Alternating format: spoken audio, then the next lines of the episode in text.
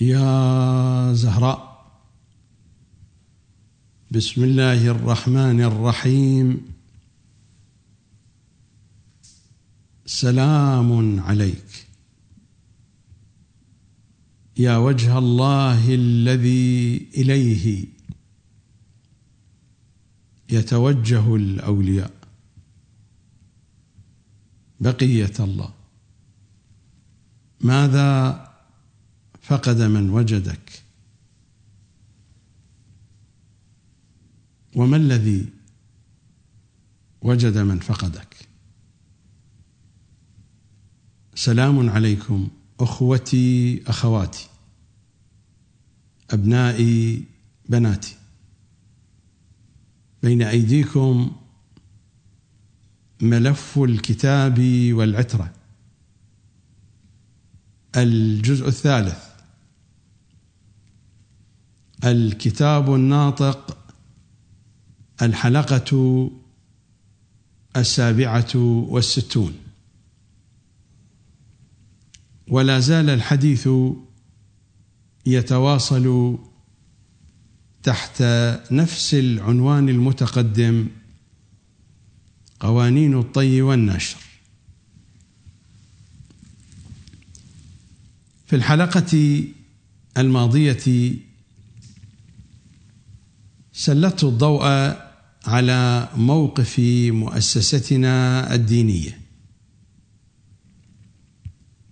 أخذت نماذج من مراجعنا ومن علمائنا ومن اتجاهات مختلفة. أصولية وإخبارية وعرفانية ومن خطباء ومفكرين. أخذت صورا مختلفة تجمع هذه الصور على إلغاء فرحة أهل البيت في التاسع من ربيع الأول وتقديم قول الطبري على إمامنا الهادي. وبعد ذلك إنكار الأحاديث التي ترتبط بظلامة آل محمد وخصوصا فيما يرتبط بواقعة عاشوراء. كل منهم قرض بمقراضه مقدارا من هذه الواقعة. لا أريد أن أعيد ما تقدم ولكنني فقط لأجل أن يتواصل البحث ويكون الكلام واضحا لدى المتلقي. لابد أن أرجع إلى حلقة يوم أمس وأن أذكر شيئا مما ذكرته فيها كي يتواصل الكلام بشكل سلس. مما ذكرته في الحلقة الماضية نقلا عن سيدنا ابن طاووس ما قاله الشيخ الطوسي في كتابه المصباح. في هذه الحلقة أريد أن أقرأه عليكم من كتابه مصباح المتهجد وسلاح المتعبد كي يكون الكلام من نفس المصدر لا بالواسطة.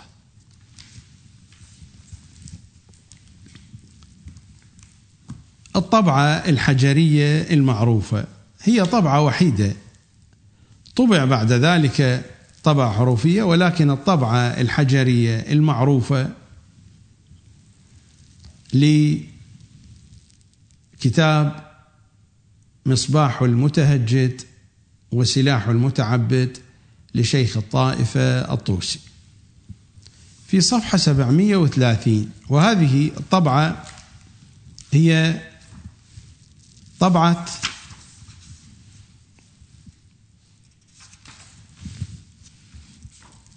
مكتبة السيد المرعشي قم المقدسة على ما أتذكر أن هذه الطبعة هي طبعة مكتبة السيد المرعشي.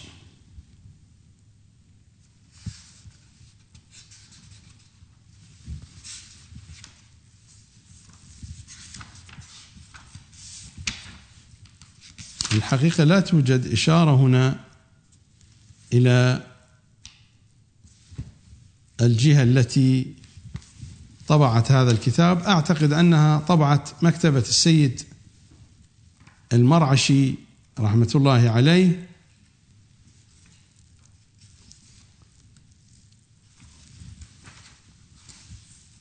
هذه الطبعة بتحقيق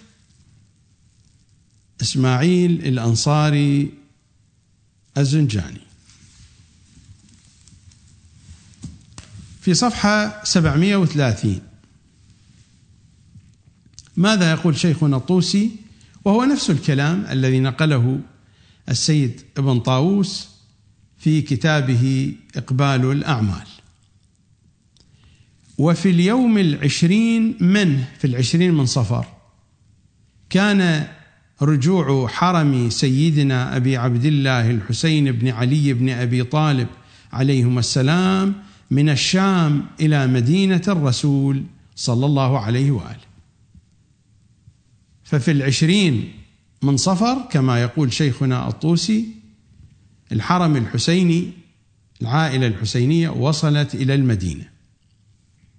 وهو اليوم الذي ورد فيه جابر ابن عبد الله ابن حزام الأنصاري صاحب رسول الله صلى الله عليه وآله ورضي عن من المدينة إلى كربلاء لزيارة قبر أبي عبد الله الحسين فكان أول من زاره من الناس. اذا بحسب شيخنا الطوسي في العشرين من صفر العائلة الحسينية وصلت إلى المدينة ولا يوجد أي خبر من مراسمهم الأربعينية في العراق. وإنما الذي ذهب إلى الزيارة في الأربعين هو جابر الأنصاري. ومر كلام بقية مراجعنا وعلمائنا وعلى سبيل المثال أيضا أذهب إلى إقبال الأعمال للسيد ابن طاووس وهذا الكتاب ألفه في أخريات عمره.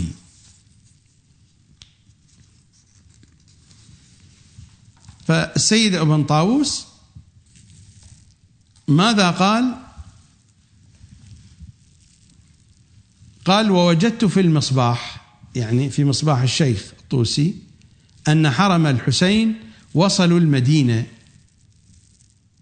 مدينة النبي مع مولانا علي بن الحسين يوم العشرين من صفر وفي غير المصباح أنهم وصلوا كربلاء أيضا في عودهم من الشام يوم العشرين من صفر وكلاهما مستبعد.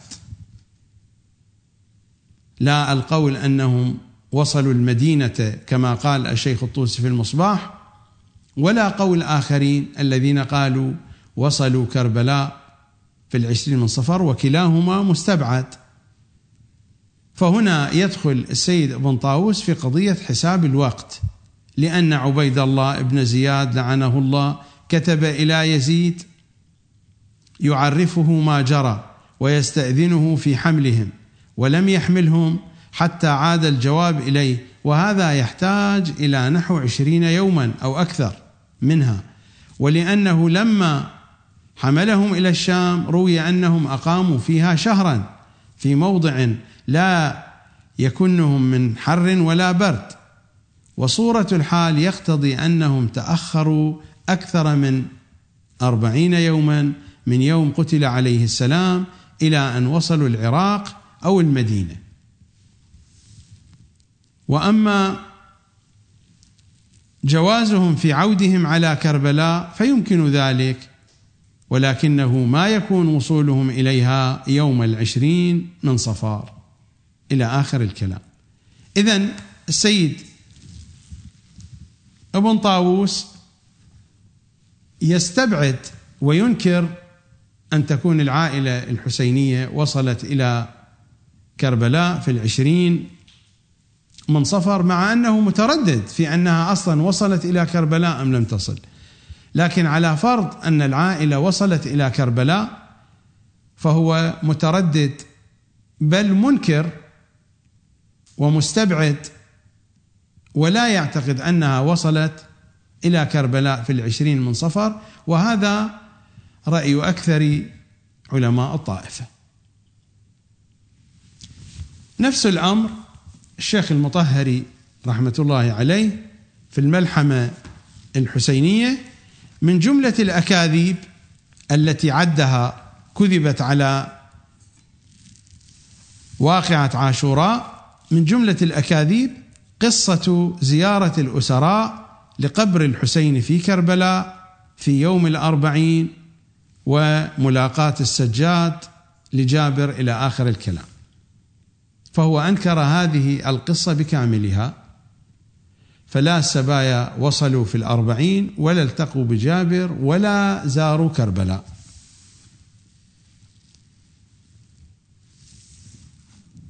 ويقول بأن الزيارة زيارة الأربعين هي كانت لجابر فقط. جابر هو الذي زار الحسين في يوم الأربعين.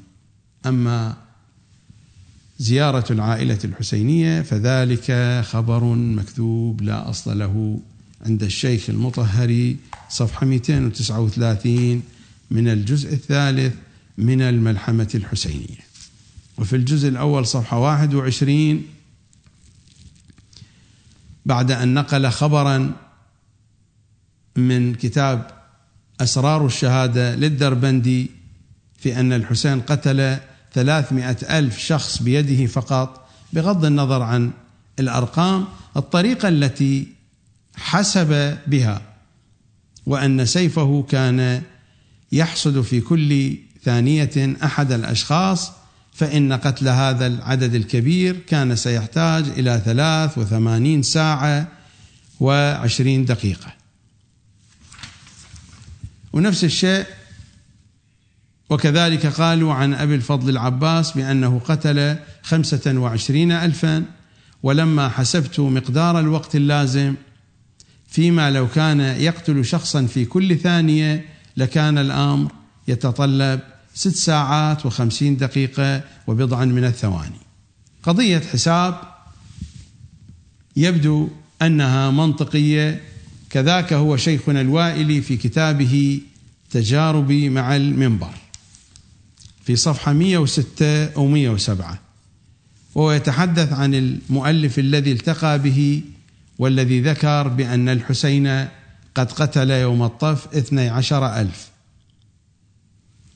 فهو يقول قلت له لو أن اثني عشر ألف دجاجة تهيأ وتعلق للذبح ويتولى ذابح ماهر قطع رؤوسها إلى أن يقول ولنفترض أنها ربع دقيقة. يعني لذبح الدجاجة. فمعنى ذلك أن الوقت الذي يستغرقه قتلها ثلاثة آلاف دقيقة تقسم على ستين يكون الوقت المستغرق أو المستغرق خمسين ساعة.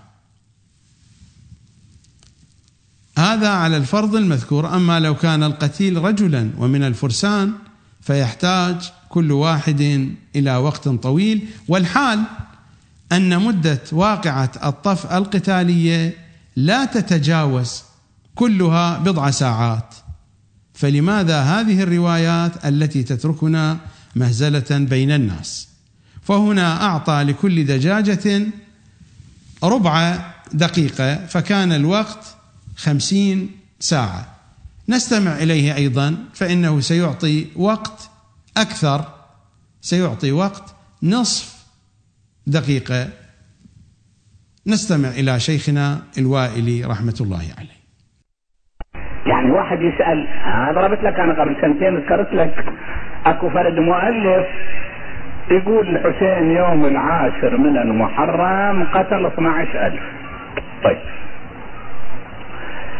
لقيته رحمه الله مات هو توفى قلت له شيخنا فد بأدبية قال لي نعم. قلت له أرجوك اريد أجيب لك 12000 دجاجة. كلها انظفها واعلقها كل شيء ماكو. معلقة بس تمر عليها بموس بيدك تقطع بيها واحد واحد. إيش قد تاخذ مسافه؟ كل واحدة لها نص دقيقة. يعني 6000 دقيقة. قال لي زين. لك 6000 دقيقة توزعها كم ساعة تطلع بالله؟ 6000 دقيقة ها؟ كم ساعة تطلع؟ الألف دقيقة تقريبا تطلع إلى حوالي 14 15 ساعة. 6000 يعني ستة عبارة عن قريب التسعين الستة آه ستة آلاف. قسمها على هالدقائق. شوف الوقت اللي في إيدك لك أربعة أيام يريد لك. نعم؟ إلا وأنت مار على الدجاج تقطع به. مو عيب عليك شيخنا تكتب هالكتابة هذه. ستة آلاف دقيقة إذا قسمناها ستكون مئة ساعة. ليس مهما الاختلاف في نقل الحادثة. الفكرة هي هذه. هناك حساب منطقي حساب رياضي سمي ما شئت. الشيخ الوائلي حسب القضية بالدقائق والثواني. وافترض أن هذا العدد سيكون من الدجاج. والشيخ المطهري افترض أن الحساب بالثواني. نفس الشيء سيد ابن طاووس حسب المدة. يعني إذا القضية قضية حساب كما تجري الأمور العادية. جيد هذا. أنا لا أختلف مع شيخنا الوائلي. ولا أختلف مع شيخنا المطهري. ولا أختلف مع سيدنا ابن طاووس. ولا أختلف مع بقية علمائنا الذين أنكروا أن العائلة عادت يوم العشرين من صفر إلى كربلاء. كبار مراجع الطائفة أنكروا ذلك. المعاصرون منهم المتوفون وهذه نماذج. كبار خطباء الشيعة أنكروا ذلك. بنفس هذا الحساب. وإذا سمعتم أنهم يذكرون ذلك في المصيبة فذلك لا يعني أنهم يؤمنون بها لأجل إبكاء الناس. قضية تذكر. وإلا هم يتعاملون مع هذه القضية بهذا الحساب. الآن الشيخ الوائلي حسب قضية عدد القتلى بهذه الطريقة. كذلك الشيخ المطهري وكذا السيد ابن طاووس. النتيجة أن الجميع يتفقون على هذا المنطق وأنا لا أختلف معهم. هناك قضية أريد أن أشير إليها. ربما البعض يرفضها وربما البعض يقبلها مني. أنا أتحدث عن تجربتي لا شأن لي بالآخرين. أتحدث عن تجربتي العلمية. فقد وجدت الكثير والكثير من مراجع ومن علماء ومن كتاب ومن مفكري الشيعة. وجدتهم حين يضعون مقياسا للتعامل مع أهل البيت. إذا كان هذا المقياس يساعد في قرض شؤونات أهل البيت يعملون به ويقولون هذا المنطق وهذا العقل. ولكن هذا المقياس لو أردنا أن نعمل به نفس المقياس ولكنه يعطي لأهل البيت خصوصيات ينكرون ذلك ويعرضون عنه أو لا يشيرون إليه. هذه الظاهرة واضحة جدا. حتى في قضية قذارات علم الرجال.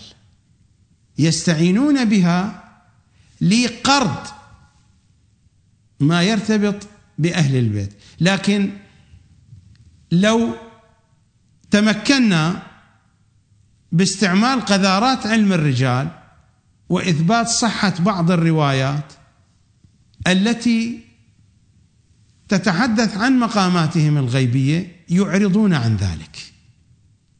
يعبرون عليها. قطعا هذه القضية مردها إلى أي شيء؟ مردها إلى الحسد. أهل البيت يقولون نحن المحسودون. أهل البيت محسودون. وحين يقولون نحن المحسودون. فهم يجعلون لهم خصوصية في أنهم محسودون بطريقة تختلف عن الجميع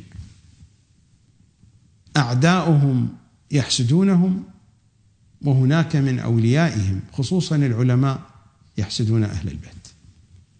حسد خفي صحيح لا يظهر هذا الحسد على الألسنة بشكل واضح ولكن في البحث العلمي في البحث الفكري والعقائدي نجد أن المرجع وأن العالم الشيعي يحاول قدر الإمكان أن يقرض ما يستطيع أن يقرضه من شؤونات أهل البيت بحجة الدفاع عنهم. وهو في الوقت نفسه يضيف إلى نفسه ما يضيف من الألقاب والأوصاف ويسرقون أوصاف أهل البيت علنا فيضيفونها إليهم ويتلقبون بألقاب أهل البيت علنا. ما هو الفارق بين أولئك الذين سرقوا لقب الصديق سرقوا لقب الفاروق؟ لقب ذي النورين. ما هو الفارق بين أولئك الذين سرقوا هذه الألقاب من علي ونسبوها إلى أنفسهم؟ وبين علماء الأمة ومراجع الأمة الذين يسرقون ألقاب أهل البيت ويضيفونها إلى أنفسهم وقد يقول قائل الناس الناس يسرقون وهم يقبلون. الناس يضيفون إليهم هذه الألقاب.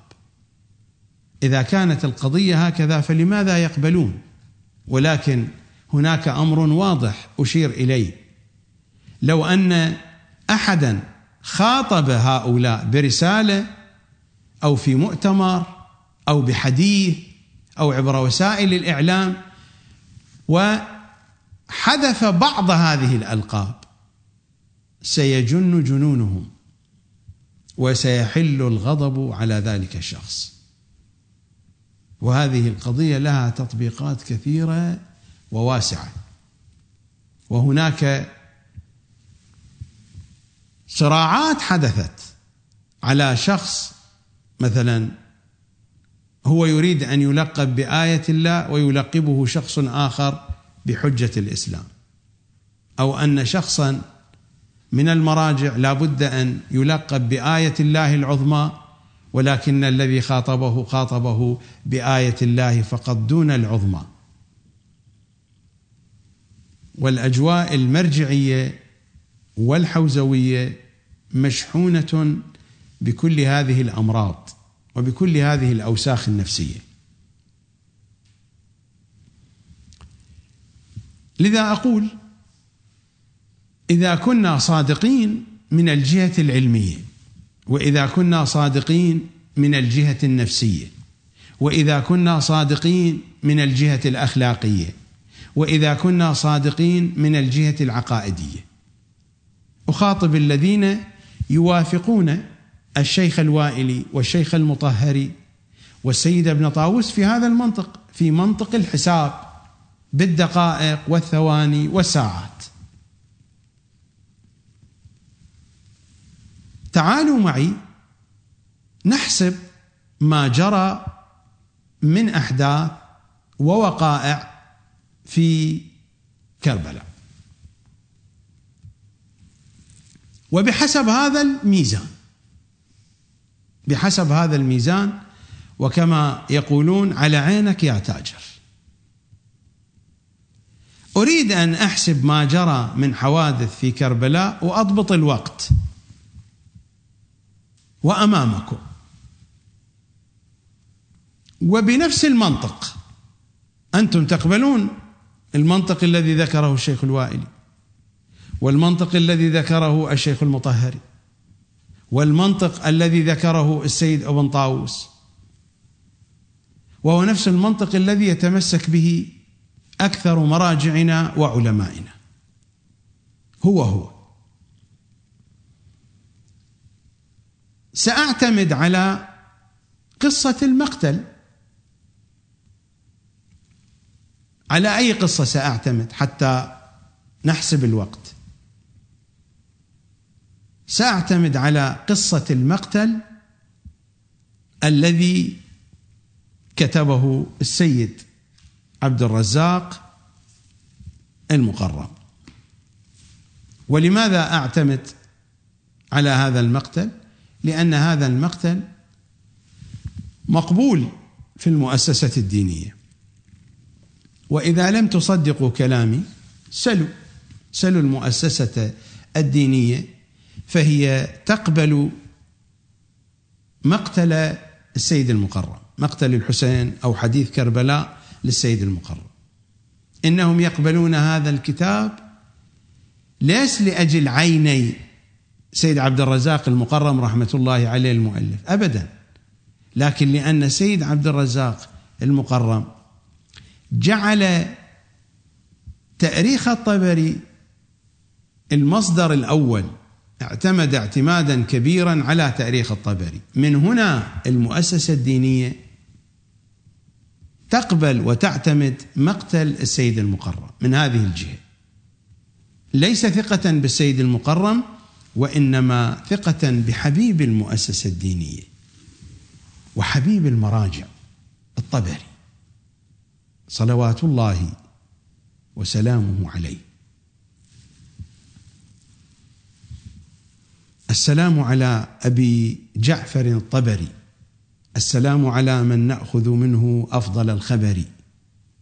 السلام على حبيب علمائنا ومراجعنا الكرام. أعلى الله لهم جميعا المقام. ورحمة الله وبركاته. الفاتحة قبلها صلوات. هذا هو تاريخ الطبري. تاريخ الأمم والملوك. هذه الطبعة طبعه دار صادر بمقدمة نواف الجراح. وهذا هو الجزء الثالث. وأنتم رأيتم يوم أمس كيف أن السيد الخوئي قدم في فتاواه مستندا على كلام الطبري على كلام إمامنا الهادي.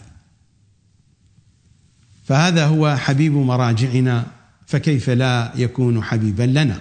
إنه حبيب القلوب الطبري. إنه حبيب شيخ الطائفة حبيب الشيخ الطوسي. فقد اعتمد عليه في تفسير التبيان اعتمادا كبيرا جدا بحيث أن بعض العلماء بعض الخطباء حين ينقلون عن التبيان فيقولون في التبيان روى عن أبي جعفر الباقر. والله ما هو أبو جعفر الباقر هو أبو جعفر الطبري ولكن هؤلاء مع الأسف ثولان. فينقلون عن تفسير التبيان لأن تفسير التبيان مشحون بالنقول عن أبي جعفر وأبو جعفر المذكور هذا ما هو الباقر؟ إنه الطبري. والذي لا يصدق كلامي بإمكانه أن يرجع إلى تفسير الطبري ويقارن بما هو موجود في تفسير التبيان عن أبي جعفر وما هو موجود في تفسير الطبري. فالطبري هو محمد ابن جرير أبو جعفر أبو جعفر محمد. الآن مكتوب على الكتاب تاريخ الطبري لأبي جعفر محمد ابن جرير الطبري. فهو حبيب مراجعنا. لاحظتم كيف أن السيد الخوئي رضوان الله تعالى عليه قدم كلامه على كلام الإمام الهادي وليس فقط السيد الخوئي. الشيخ المجلسي قرأت لكم كلامه وهو يقول المشهور بين فقهاء وعلماء الإمامية ما ذهب إليه الطبري وتركوا ما جاء عن إمامنا الهادي. فلذلك الطبري هو سيدنا ومولانا ومصدرنا في قصة الحسين صلوات الله وسلامه عليه. لذلك من باب التبرك اولا أقبل الكتاب احتراما لرأي علمائنا في تقديمه على الإمام الهادي صلوات الله وسلامه عليه. وثانيا نبدأ السطور الأولى من مقتل سيد الشهداء. من أين نبدأ؟ سنبدأ من وقت الزوال باعتبار أن ما قبل وقت الزوال ليس مهما أن نحسبه لأننا نريد أن نحسب إلى الوقت الذي قتل فيه سيد الشهداء. إلى نهاية اليوم كم ساعة؟ الأحداث بدأت من الفجر إلى الزوال. لا شأن لنا بتلك المرحلة. يكفينا نبدأ من الزوال. في صفحة 1046 من طبعة دار صادر وهذا الجزء الثالث فلما رأى ذلك أبو ثمامة عمرو بن عبد الله الصائدي قال للحسين يا أبا عبد الله نفسي لك الفداء. إني أرى هؤلاء قد اقتربوا منك ولا والله لا تقتل حتى أقتل دونك إن شاء الله. وأحب أن ألقى ربي وقد صليت هذه الصلاة التي دنا وقتها. قال فرفع الحسين رأسه ثم قال ذكرت الصلاة جعلك الله من المصلين الذاكرين.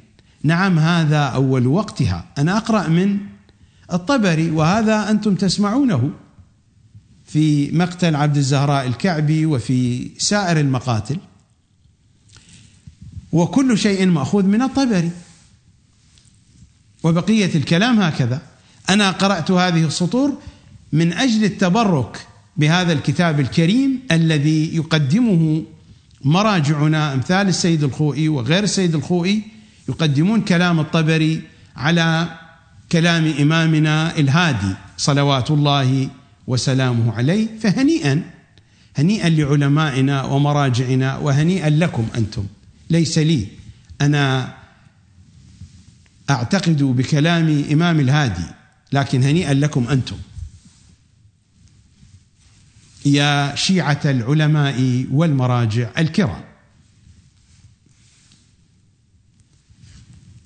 فرفع الحسين رأسه ثم قال ذكرت الصلاة جعلك الله من المصلين الذاكرين. نعم هذا أول وقتها. ثم قال سلوهم أن يكفوا عنا حتى نصلي.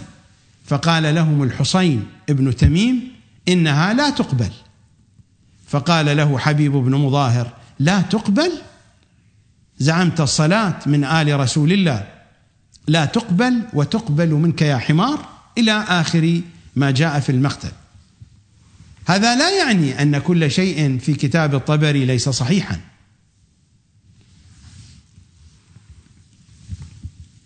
لكن الذي يؤذي أن يقدم كلام الطبري على كلام أئمتنا صلوات الله وسلامه عليه. هذا هو مقتل المقرم. شيخنا الوائلي له قصيدة في ديوانه في امتداح هذا الكتاب. هذا هو ديوان شيخنا الوائلي مؤسسة البلاغ في صفحة 487 القصيدة تحت عنوان نموذج من التاريخ. يخاطب عبد الرزاق المقرم في وفاته ويؤرخ له بهذه القصيدة. فيقول ايهن عبد الرزاق يا ألق الفكر وروح الإيمان والأخلاق إن قبرا حللت فيه لروض سوف تبقى به ليوم التلاقي. فإذا ما بعثت حفت بك الأعمال بيضاء حلوة الإشراق. فحسان الآداب والفقه والتأريخ قلدن منك بالأعناق. ومدى الطف يشير إلى المقتل ومدى الطف يوم سجلت فيه لحسين وآله والرفاق صفحات من التبحر والتمحيص. يعني الكتاب محقق مرضي عنه عند الشيخ الوائلي وعند علمائنا. صفحات من التبحر والتمحيص تزري بأنفس الأعلاق. الأعلاق جمع لعلق وهي الأشياء النفيسة الثمينة الجواهر الغالية. يقول إن صفحات هذا الكتاب مقتل الحسين للسيد المقرم تكون أنفس الأعلاق أمامها سيئة فإن هذا الكتاب يزري بأنفس الأعلاق. صفحات من التبحر صفحات من التبحر والتمحيص تزري بأنفس الأعلاق.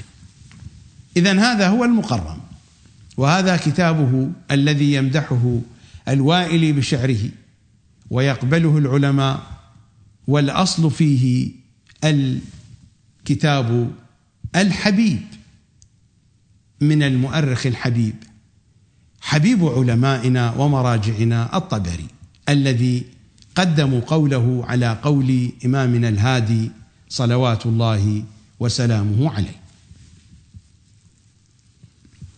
وهنيئا لكم بفتاوى يقدم فيها قول الطبري على قول إمامكم العاشر.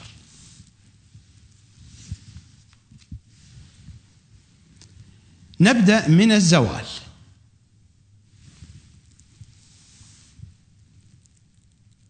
السؤال الأول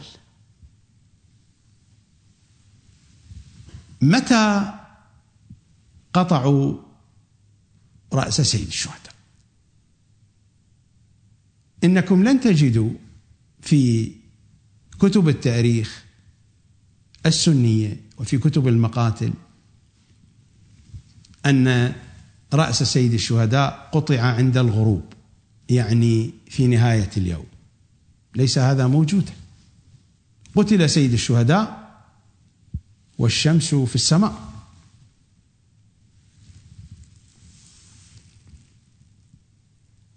أطول أيام السنة في العراق. سيد الشهداء قتل في العراق. وقتل في الصيف. أطول أيام السنة في العراق. الزمان القديم والزمان الآن المعاصر نفس الشيء. يمكن أن تكون الفوارق دقائق. لا يكون الفارق بالساعات الطويلة. أطول أيام السنة في العراق متى؟ ارجعوا إلى التقاويم. وسلوا المتخصصين. أطول أيام السنة في العراق نهارا هي في مثل هذه الأيام. بالضبط من يوم 25 ستة إلى يوم أربعة سبعة. عشرة أيام هي أطول الأيام نهارا خلال السنة في العراق. خصوصا في منطقة كربلاء والنجف والكوفة هذه المنطقة. وإن كان العراق كله واحد. فأطول أيام السنة نهارا عشرة أيام. من خمسة وعشرين ستة إلى أربعة سبعة. الآن تقريبا هي نفس هذه الأيام الفوارق ستكون دقائق. وقت أذان الظهر متى يكون في العراق؟ في الساعة الثانية عشر. وقت أذان المغرب متى سيكون؟ في مثل هذه الأيام والأيام القادمة. في الساعة السابعة والنصف. فما بين الزوال إلى وقت الأذان. وقت الإفطار في مثل هذه الأيام. سبع ساعات ونصف. وإنكم لن تجدوا في كتب التاريخ من أن الحسين قتل وقد حل الظلام. الحسين قتل والشمس موجودة في السماء. تعالوا نحسب. بحسب رواية مقتل المقرم التي اعتمد فيها في الغالب على رواية الطبري والكتب المماثلة للطبري.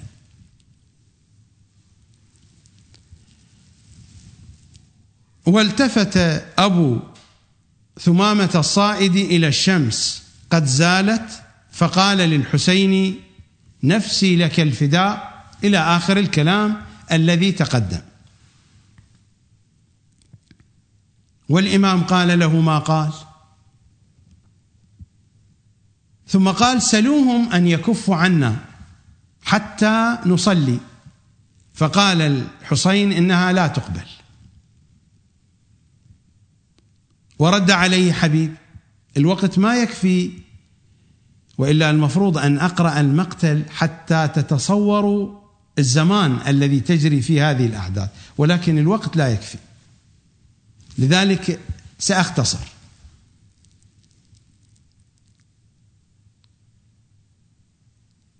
فقال له حبيب للحسين زعمت أنها لا تقبل من آل الرسول وتقبل منك يا حمار فحمل عليه الحسين.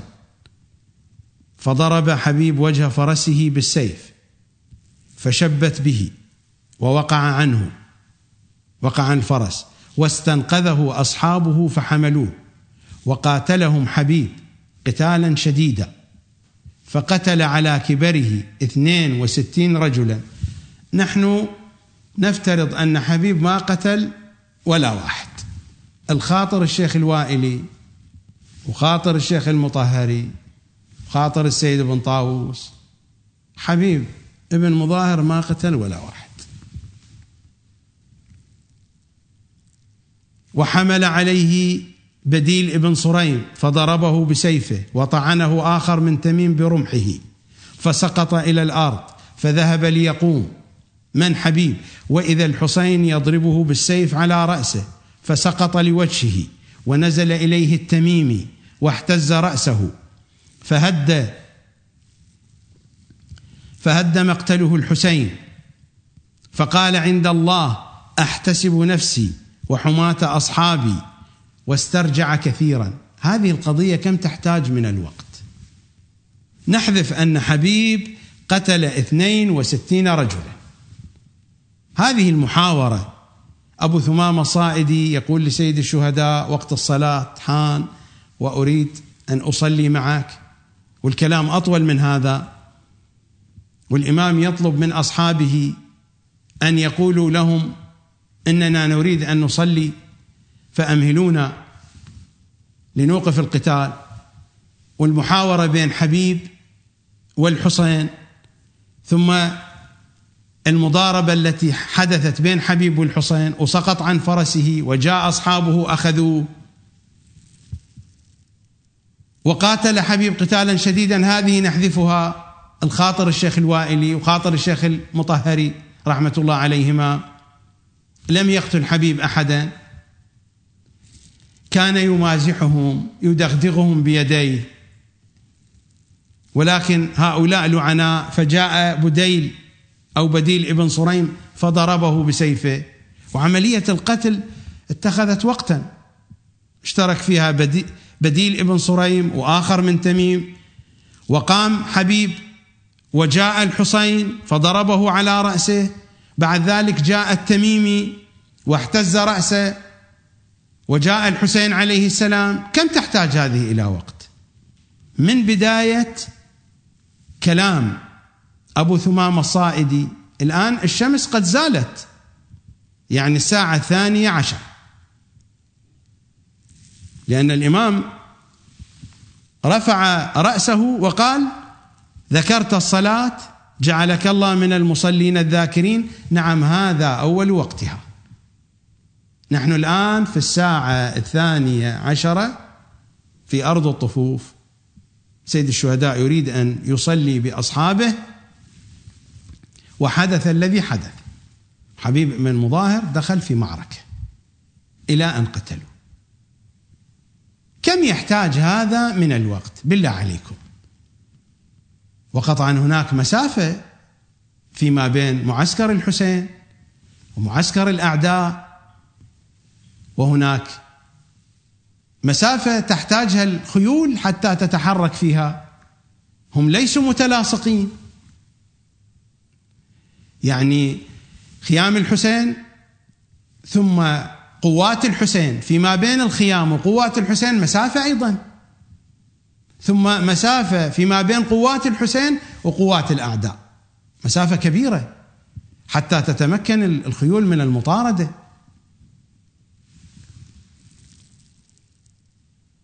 هذه المسافة التي تحتاج فيها الحركة وذهاب حبيب ورجوع حبيب مع أن حبيب كما قلت كان يدغدغ القوم. ما كان قد قتل منهم 62 رجلا. هذه ما راح نحسبها. نتصور أن حبيب ذهب ودغدغ الحسين. وهم أيضا دغدغوا حبيب. كم يحتاج هذا من الوقت؟ أنا أقدر ستين دقيقة. تقبلون هذا أو لا؟ من بداية كلام أبي ثمام الصائدي والإمام قال هذا أول الوقت. يعني هذا الزوال الساعة الثانية عشرة. إلى أن حدثت كل هذه التفاصيل وأخذت بنظر الاعتبار أن حبيب كان يدغدغ الجماعة ما قتل أحدا. لأن إذا حسبنا 62 هذه تحتاج إلى وقت. حتى لو أردنا أن نحسبها بحساب الدجاج الذي حسب به الشيخ الوائلي سواء في كتابه حسب للدجاجة ربع دقيقة أو في مجلسه حسب للدجاجة نصف دقيقة. حتى إذا أردت أن أحسب هكذا فهذا الرقم لابد أن يضاف. أنا تركت هذه القضية. اعتبرت أن حبيب فارس الأنصار كان يدغدغ القوم يتمازح معهم. فمن بداية الزوال إلى أن قتل حبيب. ستون دقيقة ساعة. هذه ساعة وهذه الحاسبة أيضا لربما نحتاجها. مو يقولون بالأمثال. خليك ورا الكذاب امشي وراه إلى باب بيته. إحنا هم راح نسوي هالشكل. خلينا ورا علمائنا الأجلاء على رأس. نمشي وراه نفس القانون ومقتل الطبري. حبيب المراجع. وراح نحذف المقتولين. الجميع. لأن أصحاب الحسين ما كانوا يقتلون أحدا. كانوا يذهبون هناك يمازحون القوم يدغدغونهم وهم يقتلونهم من دون قتال. هكذا.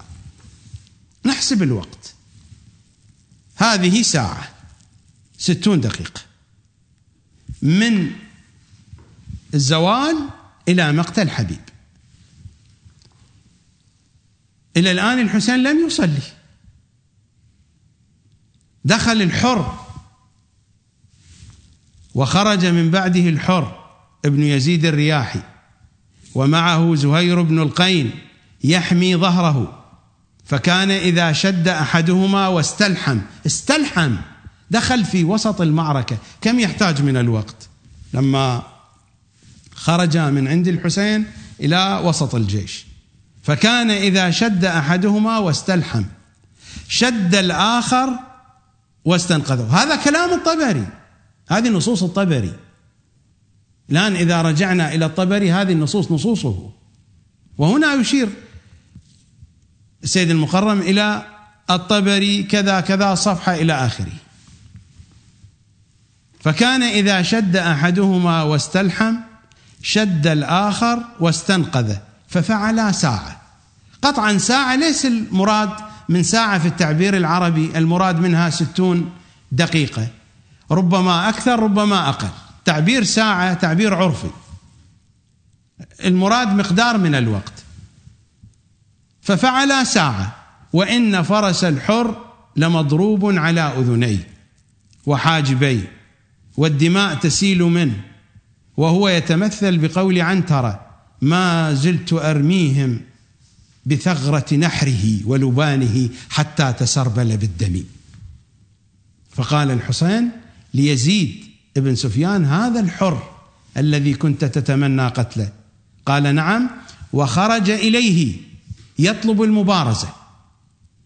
فما أسرع أن قتله الحر ثم رمى أيوب ابن مشرح الخيواني فرس الحر بسهم فعقره وشب به الفرس فوثب عنه كأنه ليث وبيده السيف وجعل يقاتل راجلا حتى قتل نيفا وأربعين.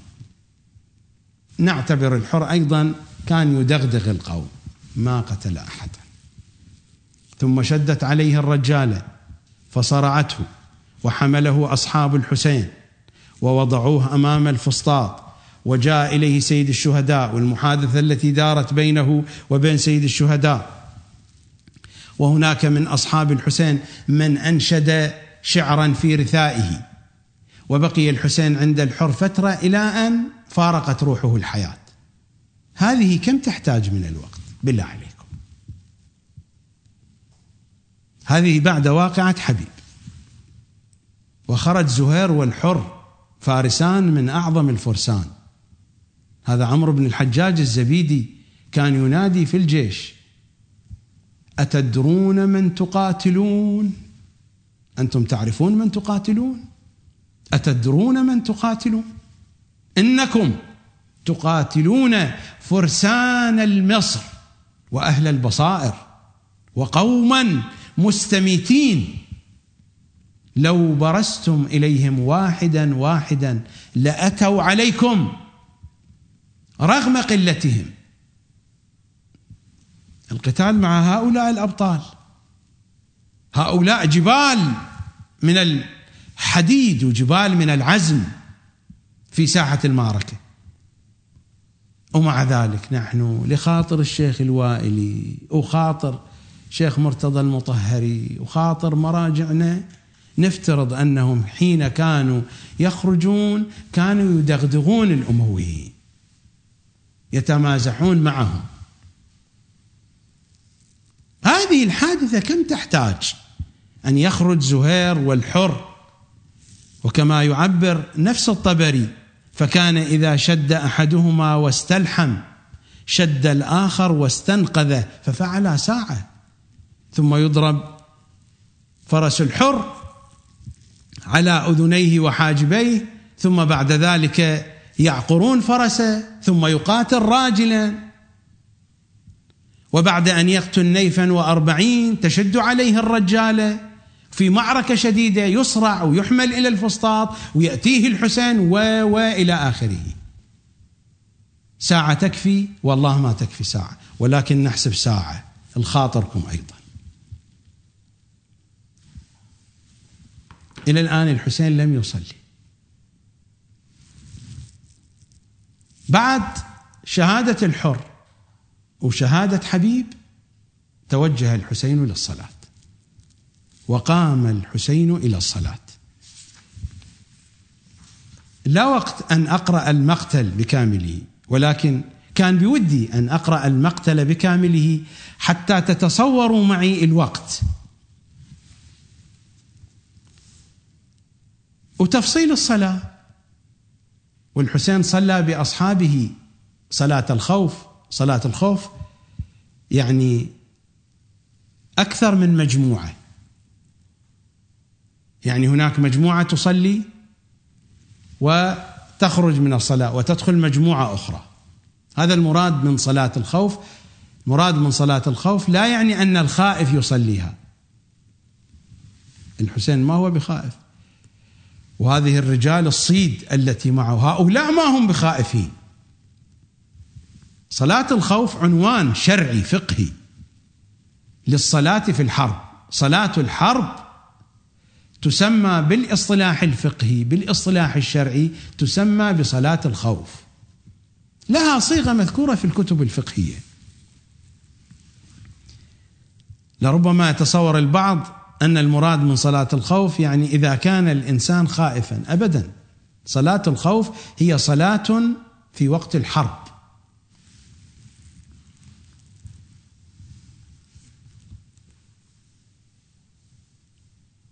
وهذه الصلاة تحتاج إلى وقت. وبعد أن أكمل صلاته كان بعض الأصحاب قد جرحوا. سعيد بن عبد الله الحنفي سقط من السهام والنبال. ومحاورة فيما بينه وبين الحسين أوفيت يا ابن رسول الله؟ قال نعم أنت أمامي في الجنة. ثم بعد ذلك توجه الحسين إلى أصحابه. بعد هذا المشهد بعد مشهد سعيد بن عبد الله الحنفي وما جرى في الصلاة فخطب فيهم يا كرام هذه الجنة قد فتحت أبوابها واتصلت أنهارها وأينعت ثمارها. وهذا رسول الله والشهداء الذين قتلوا في سبيل الله يتوقعون قدومكم ويتباشرون بكم إلى آخر الخطبة. وهذه الخطبة تحتاج إلى وقت. وفي هذه الأثناء هجمت القوات عليهم. وقد قل عديدهم فماذا فعلوا؟ فعقروا الخيول. عملية عقر الخيول وتهيئة الموضع للقتال كل هذا يحتاج إلى وقت. صلاة يقسمون إلى أكثر من مجموعة ثم المحاورة فيما بين سيد الشهداء وسعيد بن عبد الله الحنفي. خطبة الحسين مع أصحابه. هجوم جيش ابن سعد. تغيير خطة القتال في المعسكر الحسيني. عقر الخيول. ترتيب المخيم. هذا كله مذكور. ثم استعداد الأصحاب للقتال. كم يحتاج هذا؟ أنا أفترض ساعة. والله يحتاج أكثر من ذلك. أنتم قدروا الأمر. أنا أقول ساعة. هذه الساعة الثالثة. الآن برز أبو ثمامة الصائدي فقاتل حتى أثخن بالجراح. دعوني أفترض أنه ما قتل أحدا. هم اجتمعوا عليه وأثخنوه بالجراح. وقف بين يدي الحسين استأذن ذهب إلى المعركة. وكان من دون فرس فقد عقروا خيولهم. فيحتاج إلى وقت طويل حتى يصل إلى الجيش. ذهب على قدميه لأنهم عقروا الخيول. لا يعني أنه لم تبقى أصلا خيول ولكن أكثر الخيول عقرت. وإلا بعد ذلك سيخرج الحسين على فرسه ويخرج علي الأكبر على فرسه ويخرج القاسم. ولكن هناك مجموعة من الخيول عقرت. حتى أثخن بالجراح. قتلوه. سيد الشهداء تقدم وحملوا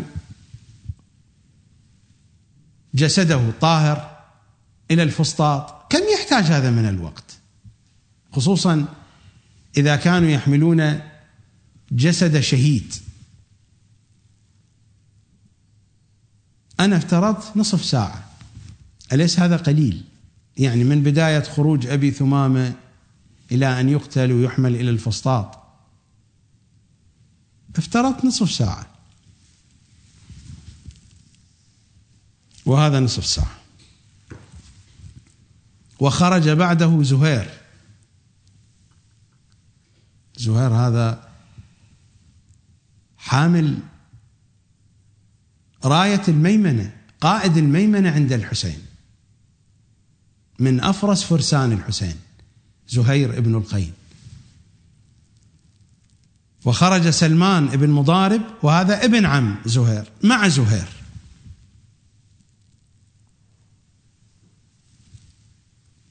خرج سلمان وقاتل حتى قتل. ثم خرج بعده زهير فوضع يده على منكب الحسين واستأذن فقتل مئة وعشرين. أفترض أن زهير كان يدغدغ أيضا الجماعة كان يدغدغ بني أمية ما قتل أحدا زهير. ولكن خرج واستأذن وذهب إلى المعركة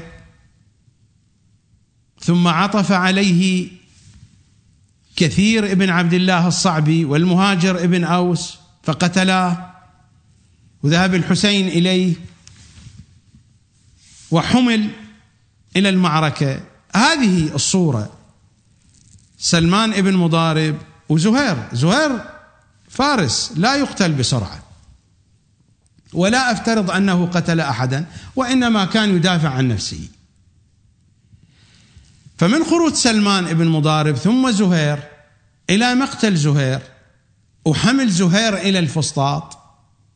أنا افترضت ساعة. يكفي أو لا؟ يكفي ساعة؟ والله لا يكفي. ولكن أفترض ساعة أيضا.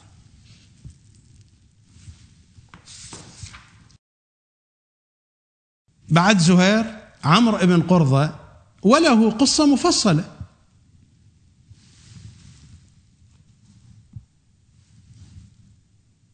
وبعد أن يقتل فنادى أخوه علي وكان مع ابن سعد. وقال ما قال ولكلامه تفصيل. أنا افترضت نصف ساعة أيضا. لعمرو بن قرظة نافع الجملي. ورمى نافع ابن هلال الجملي المذحجي بنبال مسمومة. كتب اسمه عليها. وهو يقول فقتل اثني عشر رجلا سوى من جرح. أنا أفترض ما قتل ولا واحد ولكن كان يرمي لأن أصحاب الحسين ما كانوا يقتلون. الجماعة ما يقبلون. لأن لابد نحسب بوقت الدجاج. فقتل اثني عشر رجلا سوى من جرح. ولما فنيت نباله جرد سيفه يضرب فيهم فأحاطوا به يرمونه بالحجارة والنصال حتى كسروا عضديه وأخذوه أسيرا. هذه القصة كم تحتاج؟ كان يرمي سهام وبعد ذلك دخل في المعركة ودخل في معركة وكان فارس من الفرسان. فأحاطوا به يرمونه بالحجارة يخافون أن يقتربوا منه. لذلك رضخوه بالحجارة. هذه القضية تحتاج إلى وقت حتى كسروا عضديه وأخذوه أسيرا. أنا افترضت نصف ساعة ووالله نصف ساعة ما تكفي. هذه تحتاج إلى وقت أكثر. ولكن أنا أيضا الخاطر الشيخ الوائلي وخاطر الشيخ المطهري هذه نصف ساعة. واضح وأسلم. واضح التركي مولى الحرث المذحجي وكذلك أسلم وهو مولى الحسين. ووضع الحسين خده على خد واضح التركي. فقال من مثلي وابن رسول الله واضع خده على خدي. ومشى الحسين إلى أسلم. واعتنقه وكان به رمق فتبسم وافتخر بذلك ومات. واضح وأسلم أيضا. وضعت لهم نصف ساعة. وأعتذر إليهم. هؤلاء رجالات آل محمد. ولكن نريد أن نمشي مع هذا الوضع السيء الذي نحن فيه. وهذا نصف ساعة أيضا. برير ابن خضير وقصة برير طويلة. ودخل في مباهلة وقصة مقتله طويلة. أنا وضعت لها أربعين دقيقة وهي أكثر من ذلك. ولكن وضعت لها أربعين دقيقة. وبعد برير ابن خضير حنظل الشبامي. أو الشامي في بعض النسخ وأيضا له قصة مفصلة. أنا وضعت أربعين دقيقة. وأنت تصور يعني يخرج إلى مسافة بعيدة سواء على الفرس أو على قدميه. أما عابس وإنه ليطرد أكثر من مئتين. تصور في المعركة. رجل واحد وعاري فقد نزع ثيابه. وهو عاري يطرد أكثر من مئتين. نقول هذه مبالغة. كانوا هم يطردونه. بالعكس. ولكن القصة طويلة قصة عابس. قصة عابس تحتاج إلى ساعتين أكثر. أنا قلت ساعة. وضعت لعابس ساعة قصته طويلة أقرأوها. ما أستطيع أن أقرأ المقتل بكله بين أيديكم. ماذا أصنع؟ أنتم راجعوا لربما أنا أكذب عليكم. فالماسونيون يكذبون. ليس كالشافعيين والقطبيين. الشافعيون لا يكذبون. الماسونيون يكذبون كذابون. جون مولى أبي ذر الغفاري فقتل خمسا وعشرين وقتل وكان كبير السن لم يقتل أحدا. أصحاب الحسين لا يعرفون يدافعون عن أنفسهم. حوار فيما بين الحسين وبين جون وخرج إلى المعركة وقاتل وإلى أن سقط في أرض المعركة؟ وجاءه سيد الشهداء وحمله إلى الفسطاط. أنا وضعت نصف ساعة والله ما هو كلام منطقي. ما هو كلام منطقي. يعني كيف خرج وقاتل وقتل وحمل إلى الفسطاط؟ ولكن نصف ساعة مع أنه ما هو بكلام منطقي. بعده خرج أنس الكاهلي. هذا هو تاريخ الطبري. تلك تواريخهم تواريخ المخالفين. أنس الكاهلي فقتل على كبره ثمانية عشر رجلا وقتل. ما قتل ولا واحد. الخاطر الشيخ الوائلي والشيخ المطهري. ما قتل ولا واحد. ولكن خرج إلى المعركة ودافع عن نفسه إلى أن قتل. كم نعطيه؟ نصف ساعة. هذا نصف ساعة. عمرو ابن جنادة وله قصة وأمه بعد ذلك تخرج تحمل عمودا إني عجوز في النساء ضعيفة وتهجم على القوم ويردها الحسين إلى الخيمة بعد أن أصابت بالعمود رجلين. قصة مفصلة وحملوا جثته. وفي البداية حاول أصحاب الحسين أن يمنعوه ولكنه فر منهم حتى جاء إلى الحسين. قصة عمرو بن جنادة. وضعت لها أربعين دقيقة وهذه أربعون دقيقة. وبعد عمر ابن جنادة الحجاج الجعفي مؤذن الحسين فارس من فرسان الحسين. الحجاج قاتل الحجاج ابن مسروق الجعفي حتى خضب بالدماء فرجع إلى الحسين. يعني رجع إلى معسكر الحسين. بعد أن قاتل وقاتل ورجع. اليوم ألقى جدك النبي. ثم أباك ذندا عليا يعني في كامل وعيه ينظم شعرا. ذاك الذي نعرفه الوصية. فقال الحسين وأنا ألقاهما على أثرك. فرجع يقاتل حتى قتل. كم يحتاج هذا من الوقت؟ يعني ذهب إلى المعركة وقاتل وخضب بالدماء ورجع. وهو يرتجز بشعره بين يدي الحسين وجدد العهد بالحسين ورجع وقاتل حتى قتل. كم يحتاج؟ هذا يحتاج إلى ساعتين. أنا حسبت أربعين دقيقة.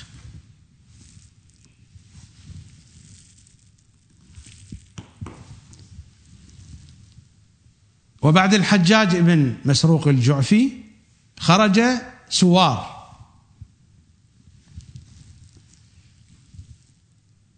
وقاتل قتالا شديدا حتى ارتث بالجراح. لذلك الإمام في زيارة الناحية يسلم عليه السلام على الجريح المأسور سوار. قاتل قتال الأبطال وأخذوه أسير وبعد ذلك استشهد.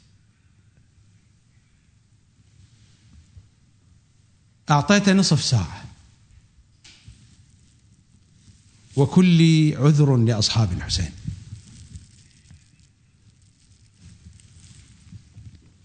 وبعد سوار خرج سويد. وأعطيت لسويد نصف ساعة أيضا. وله قصة أيضا مفصلة.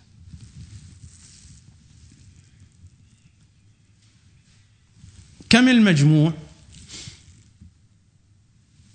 من الزوال من كلام أبي ثمامة الصائدي إلى مقتل سويد. وأنا حذفت الوقت الذي صرفه وأمضاه أصحاب الحسين في قتل أعدائهم. افترضنا أنهم ما قتلوا أحدا. وبهذا التقدير المقتضب من الزوال إلى مقتل سويد 11 ساعة و40 دقيقة. زين نحن قلنا أطول نهار أطول نهار. أذان الغروب فيه ساعة سبعة ونص والزوال ساعة 12 يعني سبع ساعات ونص. نحن إلى الآن ما دخلنا في الجد. هذا كله مع أصحاب سيد الشهداء. 11 ساعة و40 دقيقة. أليس هذا هو المنطق؟ نفسه. أو هذا الكلام هنا لا يصح. فقط حينما تريدون أن تقرضوا شؤونات أهل البيت. وأنا ما حسبت بحسب روايات أهل البيت. سأحسبها لكم غدا بحسب روايات أهل البيت.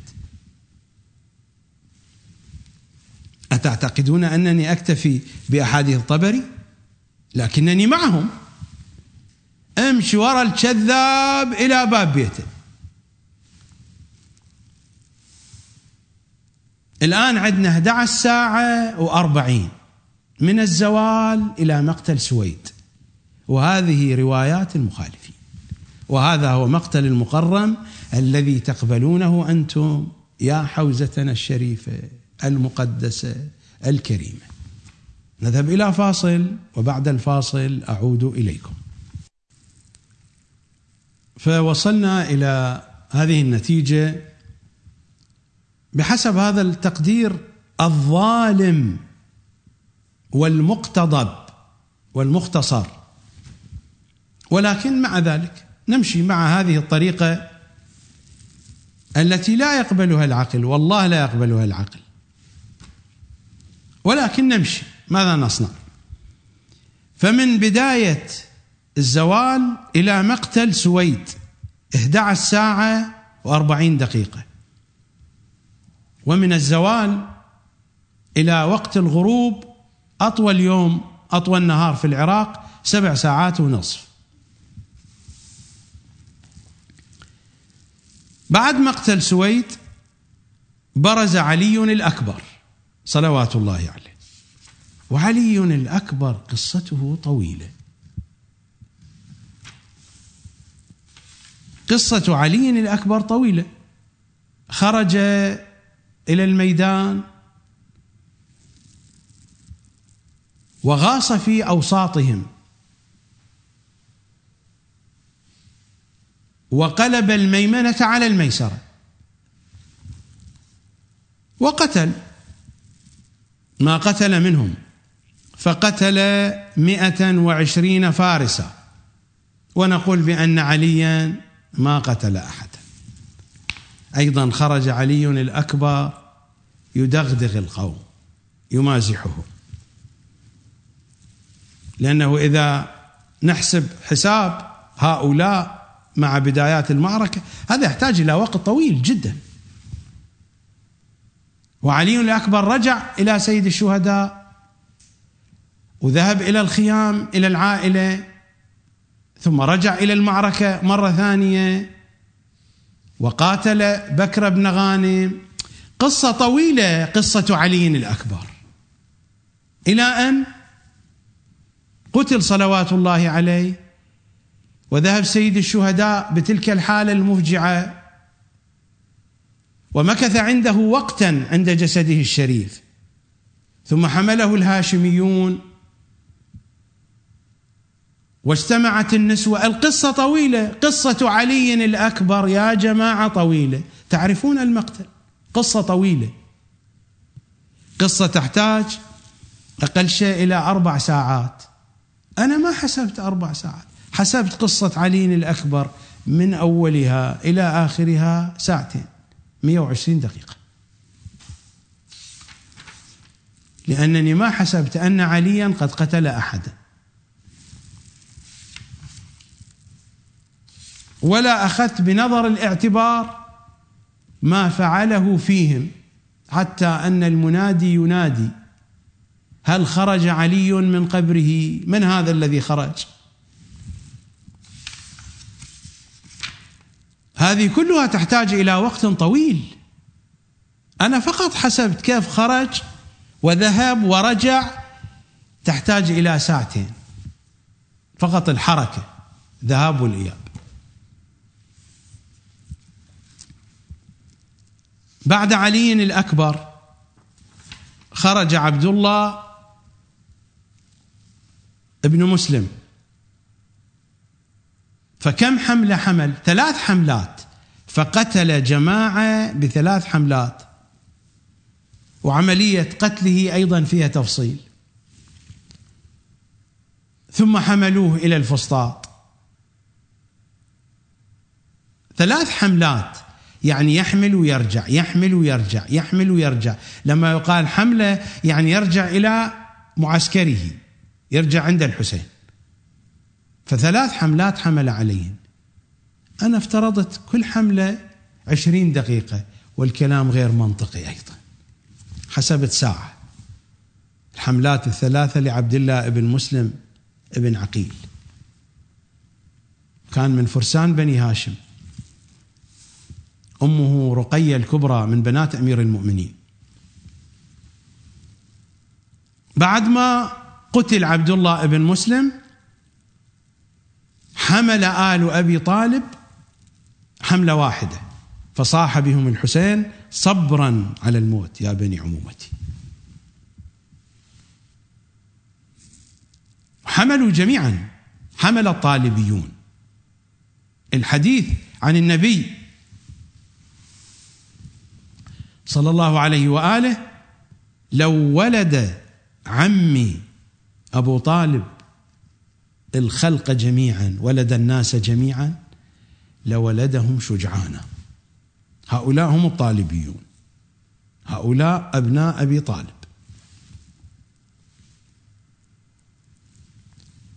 حملوا حملة واحدة فوقع فيهم عون بن عبد الله بن جعفر الطيار وأمه العقيلة زينب وأخوه محمد. وعون هذا كان من أفرس الفرسان. وأخوه محمد وأمه الخوصاء وفلان وفلان وأصابت الحسن المثنى ابن الإمام السبط ثمانية عشر جراحة وقطعت يده اليمنى وخرج أبو بكر ابن أمير المؤمنين واسمه محمد وقتل وخرج عبد الله ابن عقيل. كل واقعة من هذه الوقائع إذا أردنا أن نختصرها تحتاج إلى ثلاثين دقيقة. لذلك أنا افترضت أن حملة آل أبي طالب بكل هذه التفاصيل في حدود ساعتين.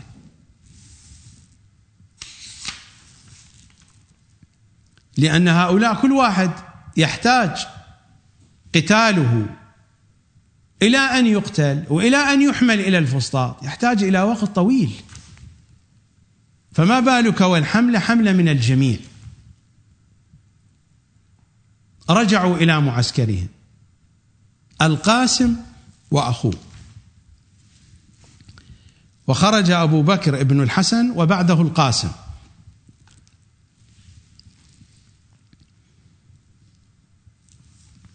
خروج إلى المعركة ثم يسقطون يعني خرج أبو بكر وسقط وحمل إلى الفسطاط وخرج القاسم. والقاسم قصته طويلة أيضا. أنا افترضت أن خروج القاسم وأخيه ساعة. ووالله الكلام ما هو منطقي ولكنني حسبته ساعة. أخوة العباس أبناء علي هؤلاء الضراغمة عبد الله وعثمان وجعفر. وخرجوا الواحد تلو الآخر.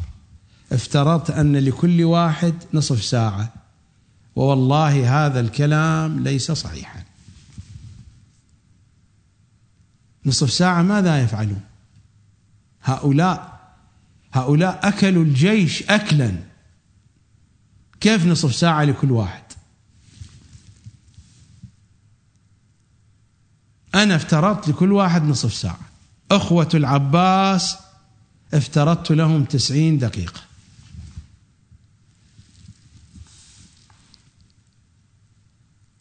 ثم تأتي حملة العباس. العباس قصته طويلة فماذا أفترض لقصة العباس؟ العباس قصته طويلة. سوف أفترض أنه ما قتل أحدا الخاطر الشيخ المطهري. الخاطر الشيخ الوائلي رحمة الله عليه. العباس ما قتل أحدا يا عمي طلع يجيب ماي. راح يجيب ماي ملأ القربة ورجع. ولكن حتى هذه الحادثة على الشاطئ أربعة آلاف. إلى أن أزاحهم. يحتاج وقت. ملأ القربة. ورجع وهو يحامي عن القربة. وقطعوا يمينه وشماله. هذه مو صحيحة؟ يعني ما قطعوا يمينه وشماله؟ أفترض للعباس ساعتين أيضا. ووالله هذا ليس صحيحا. ولكنني أفترض ذلك. ساعتين. ساعتين وقت أصلا لا يكفي لذهابه إلى النهر وأن يزيح الأربعة آلاف ويملأ القربة ويعود. هو قبل أن يتوجه إلى النهر توجه إلى الجيش ودارت معركة طاحنة. معركة طاحنة بين العباس والجيش. كم وقتها؟ بحيث أن الجيش بكامله فر من بين يديه الأربعة آلاف ما فروا لأنهم كانوا بعيدين عن ساحة المعركة. بعد ذلك توجه كل هذا أنا ما حسبته. افترضت أن العباس ذهب إلى النهر ملأ القربة ورجع. فقدرت للعباس ساعتين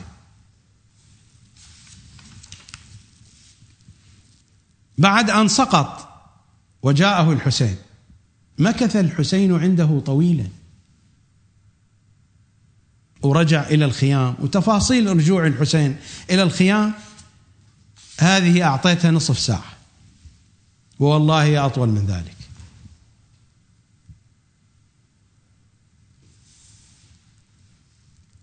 إلى أن وصلنا إلى سيد الشهداء. سيد الشهداء الآن يريد أن يخرج إلى الميدان.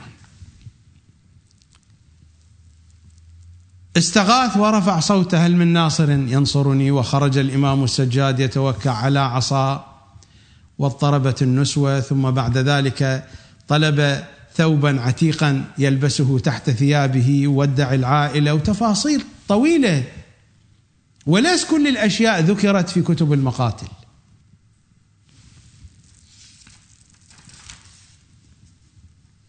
وجاءوه بالرضيع وأخذ الرضيع وقصة الرضيع أثارت اللغط داخل الجيش. القضية لم تنتهي بدقائق وثواني. الإمام أربك الجيش إرباك لما أبرز الرضيع وقال لهم إذا كان للكبار ذنب فما ذنب هذا الصغير. لذلك عمر بن سعد خاف من الاضطراب. فأمر حرملة وقال اقطع نزاع القوم لأن حدث نزاع داخل الجيش. وإلى أن قتل الرضيع ورجع الحسين وحفر له قبرا والقصة مفصلة. كل هذا أنا افترضت ثلاث ساعات ووالله قليل. هذا قليل. ولكن مع ذلك أنا افترضت ثلاث ساعات.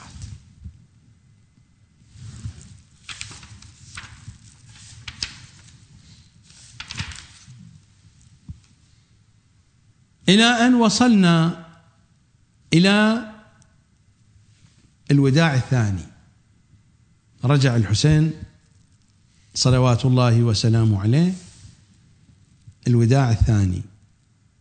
من الوداع الثاني إلى أن قطعوا رأس سيد الشهداء. هذه فترة زمانية طويلة مليئة بالأحداث.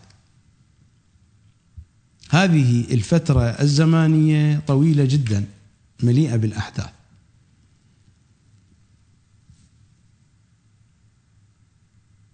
معركة طاحنة حدثت في الحملة الثانية لسيد الشهداء.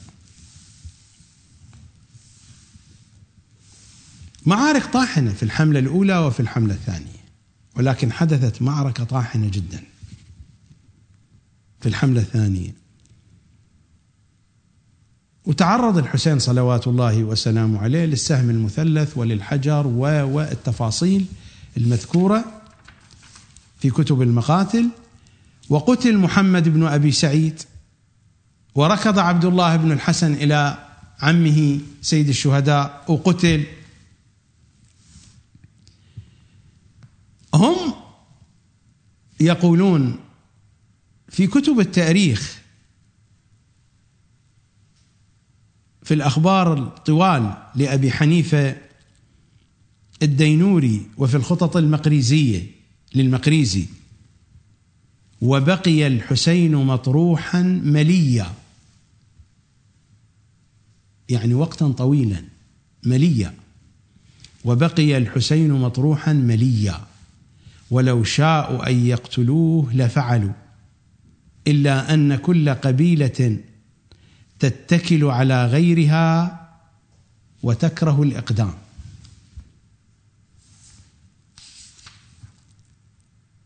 ثم بعد ذلك اجتمعوا عليه وكيف قتلوه تلك القتله المؤلمة؟ اجتمعوا عليه مزقوه. بالسيوف والرماح. بعد ذلك الإمام دعا بهذا الدعاء وهذا دعاء طويل. اللهم متعالي المكان. عظيم الجبروت. إلى آخر الدعاء الشريف. وبعدها تأتي قصة الفرس. الجواد يلطخ ناصيته بدم الحسين. وابن سعد يحاول أن يمسك بالجواد والجواد يدخل في معركة كان يرمح برجليه وقتل منهم رجالا. وإلى أن توجه الجواد إلى الخيام. بذلك الصهيل الحزين. الظليمة الظليمة من أمة قتلت ابن بنت نبيها. أحداث طويلة تفاصيل إلى أن وصلنا إلى المشهد الأخير حيث صاح ابن سعد بالناس انزلوا إليه وأريحوه. فبدر إليه شمر فرفسه برجله إلى آخر المقتل. حتى عملية القتل كانت تحتاج إلى وقت لأننا إذا أردنا أن ندخل في التفاصيل ضربه بالسيف اثنتي عشرة ضربة وقبلها جرت حوادث. هذه التفاصيل أنا قدرتها بخمس ساعات. خمس ساعات من بداية الوداع الثاني إلى وليس هكذا. أنا حسبت الأحداث بحسب ما مذكور في المقاتل الموجودة أعطيته خمس ساعات. فيكون المجموع من خروج علي الأكبر إلى قطع رأس سيد الشهداء 17 ساعة. ومن الزوال إلى مقتل سويد آخر الشهداء 11 وأربعين دقيقة. فالمجموع سيكون بحسب هذا التقدير المقتضب والظالم والغير صحيح وهذا التقدير الخاطئ. يكون المجموع 28 ساعة و40 دقيقة. احسبوا لي هذه. احسبوها. أنتم احسبوها. احسبوها. هذا هو نفس القانون. والله لن يقبلوا بذلك. لماذا؟ لأن هذا سيعطي لعاشوراء خصوصية أخرى. لكن حينما يريدون أن يقرضوا خصوصيات عاشوراء يطبقون تلك القوانين. ما هو هذا القانون؟ نفسه الذي طبقوه. يعني شيخ مرتضى مطهري يقبل بهذه الحسبة. أو الشيخ الوائل يقبل. أنتم أتباعهم تقبلون. ما هو هذا نفس القانون؟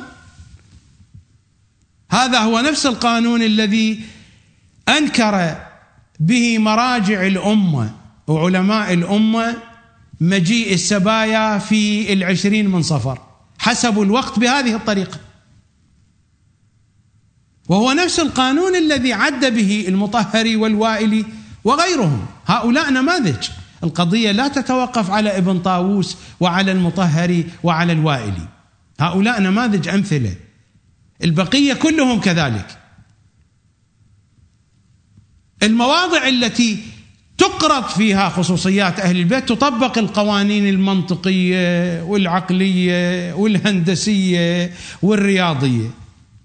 لكن لما تكون هذه القوانين تعطي خصوصيات أخرى وراء الخصوصيات العادية لعاشوراء ولمحمد وآل محمد هذه يسكتون عنها.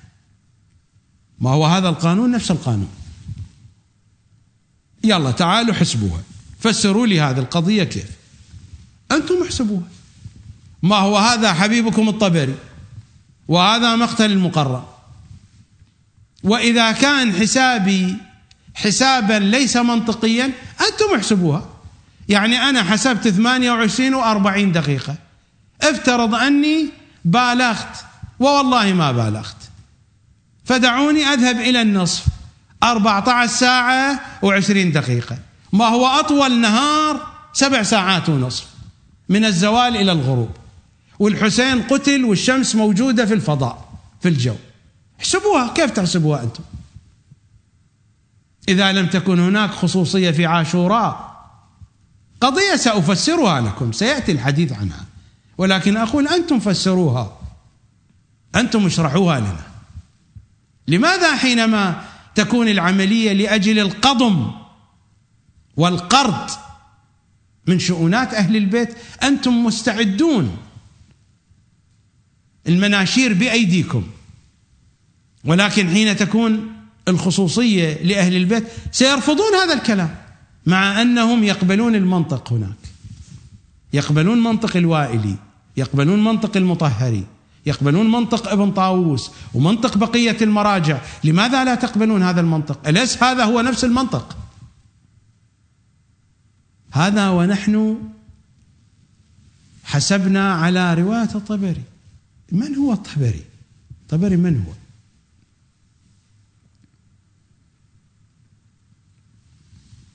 لذلك الدربندي يقول هناك قول بأن عاشوراء كان سبعين ساعة.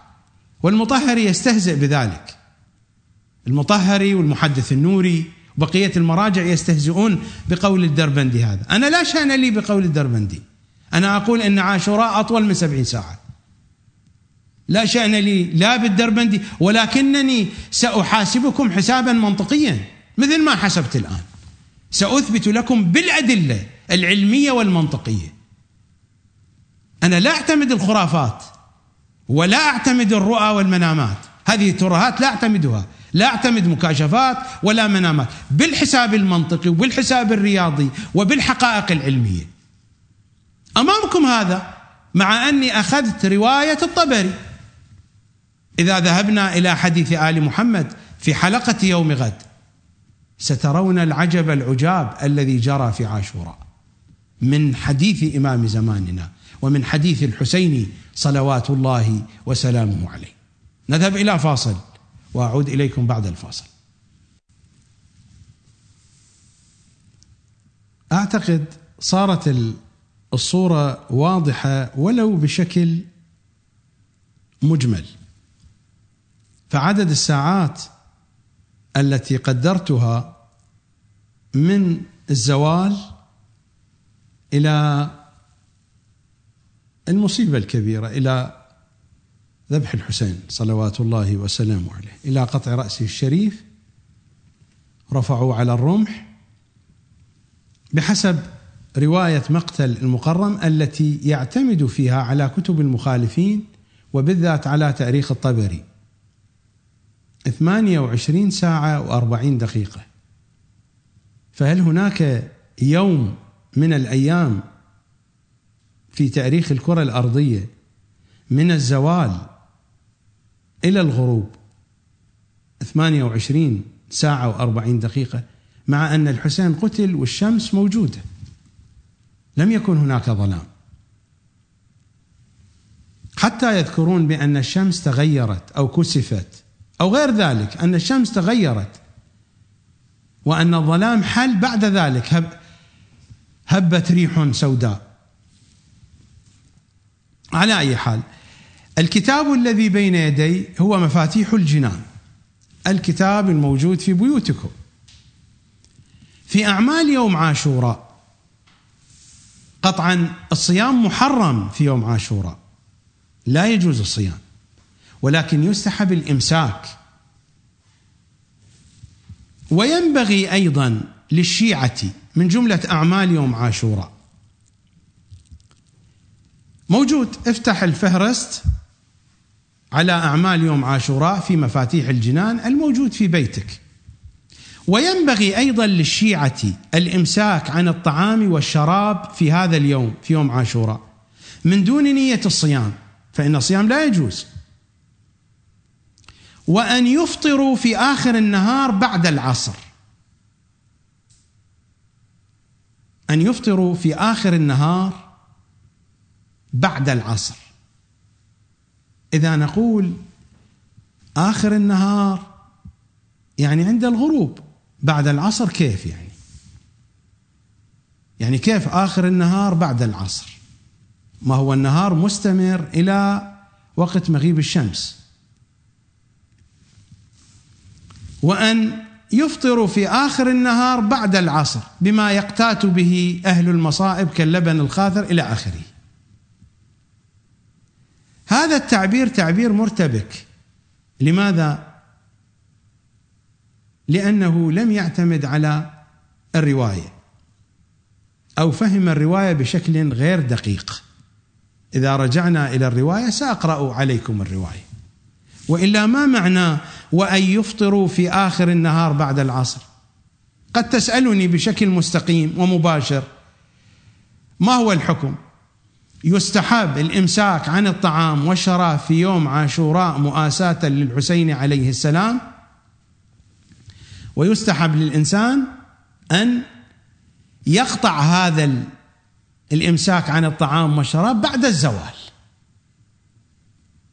بعد صلاة الظهر والعصر وأن يفطر على تربة الحسين صلوات الله وسلامه عليه. هذا هو الحكم. هذا حكم أهل البيت. هذا الكلام هنا مضطرب ليس صحيحا. الموجود في المفاتيح. وأن يفطروا في آخر النهار بعد العصر. آخر النهار ما هو؟ عند مغيب الشمس. فكيف آخر النهار بعد العصر؟ هذا الكلام ليس صحيحا وليس دقيقا. لنذهب إلى ما قاله أهل البيت والرواية هنا أقرأها من إقبال الأعمال للسيد ابن طاووس. الرواية عن عبد الله بن سنان. قال دخلت على مولاي أبي عبد الله جعفر بن محمد عليه السلام يوم عاشوراء وهو متغير اللون ودموعه تنحدر على خديه كاللؤلؤ. فقلت له يا سيدي مما بكاؤك. لا أبكى الله عينيك. فقال لي أما علمت أن في مثل هذا اليوم أصيب الحسين؟ فقلت بلى يا سيدي. وإنما أتيتك مقتبسا منك فيه علما ومستفيدا منك لتفيدني فيه. قال سل عما بدا لك وعما شئت. فقلت ما تقول يا سيدي في صومه؟ قال صمه من غير تبييت يعني من غير نية الصيام. صمه يعني أمسك من غير تبييت. التبييت يعني النية المبيتة. والصوم لا يصح إلا بنية مبيتة بنية قبل الفجر. تبييت يعني نية قبل الفجر. قال صمه من غير تبييت يعني أمسك. وأفطره من غير تشميت ولا تجعله يوما كاملا. إمساك الصيام لابد أن يكون يوما كاملا. ولا تجعله يوما كاملا. وليكن إفطارك بعد العصر بساعة. ما قال الإمام آخر النهار بعد العصر. الكلام الموجود في المفاتيح أن الإفطار يكون متى؟ تبقى ممسكا إلى آخر النهار بعد العصر يعني إلى وقت غياب الشمس. وليكن إفطارك بعد العصر بساعة. هذه تذكروها سنأتي إلى شرحها. لا شأن لنا بصاحب المفاتيح ولا بغيره. نحن نشرح حديثهم بحديثهم. وليكن إفطارك يعني قطع هذا الإمساك لأنه قال صمه من غير تبييت ولا تجعله يوما كاملا. يعني إمساك. وليكن إفطارك بعد العصر بساعة ولو بشربة من ماء. فإن في ذلك الوقت أي وقت؟ أي وقت؟ هذا الوقت أنه بعد العصر بساعة.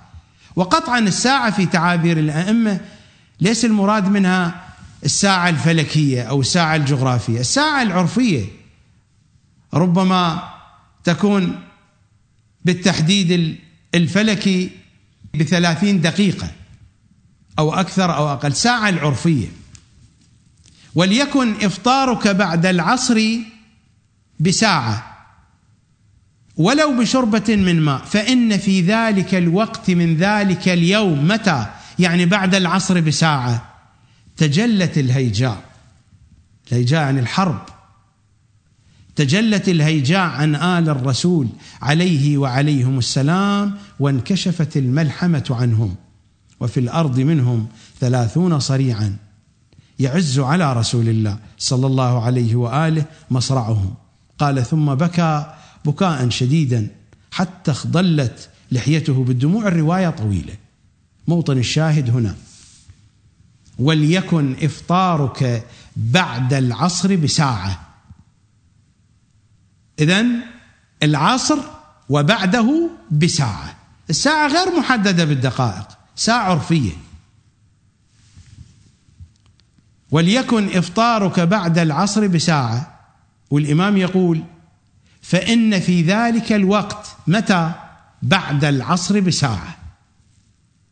فإن في ذلك الوقت من ذلك اليوم تجلت الهيجاء عن آل الرسول وانكشفت الملحمة عنهم وفي الأرض منهم ثلاثون صريعة. انتهت المعركة. قتل الحسين. صلوات الله وسلامه عليه. ذبحوا الحسين.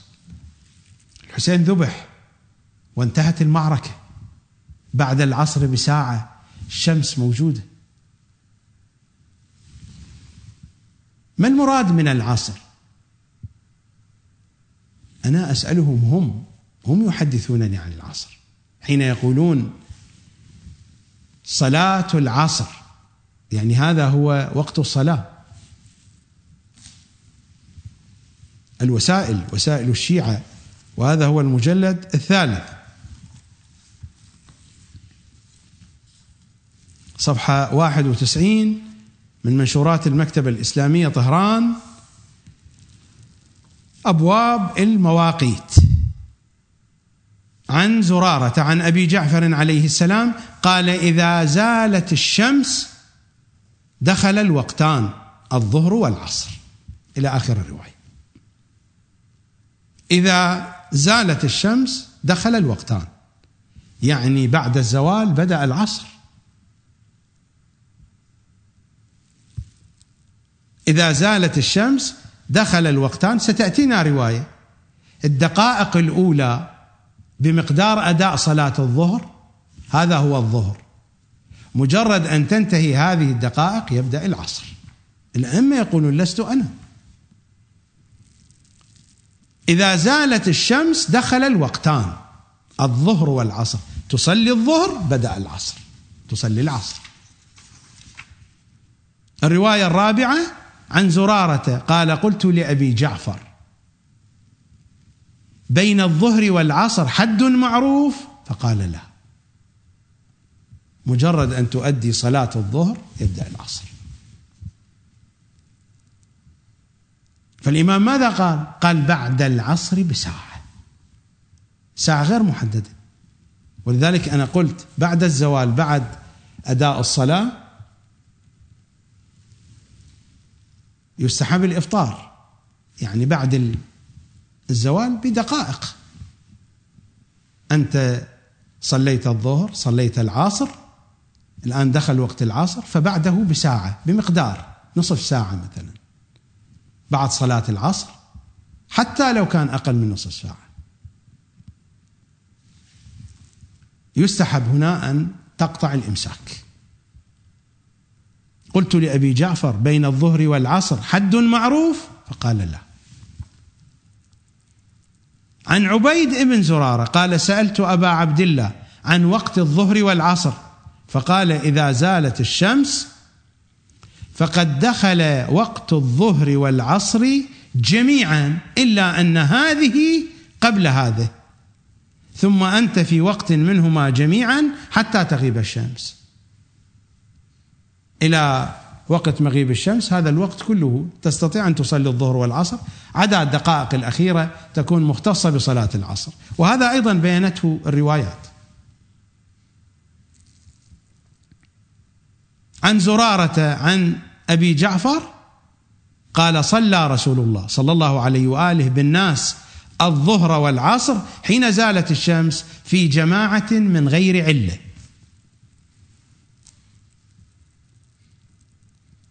عن إمامنا الصادق إذا زالت الشمس فقد دخل وقت الظهر حتى يمضي مقدار ما يصلي المصلي أربع ركعات فإذا مضى ذلك فقد دخل وقت الظهر والعصر حتى يبقى من الشمس مقدار ما يصلي المصلي أربع ركعات فإذا بقي مقدار ذلك فقد خرج وقت الظهر وبقي وقت العصر حتى تغيب الشمس.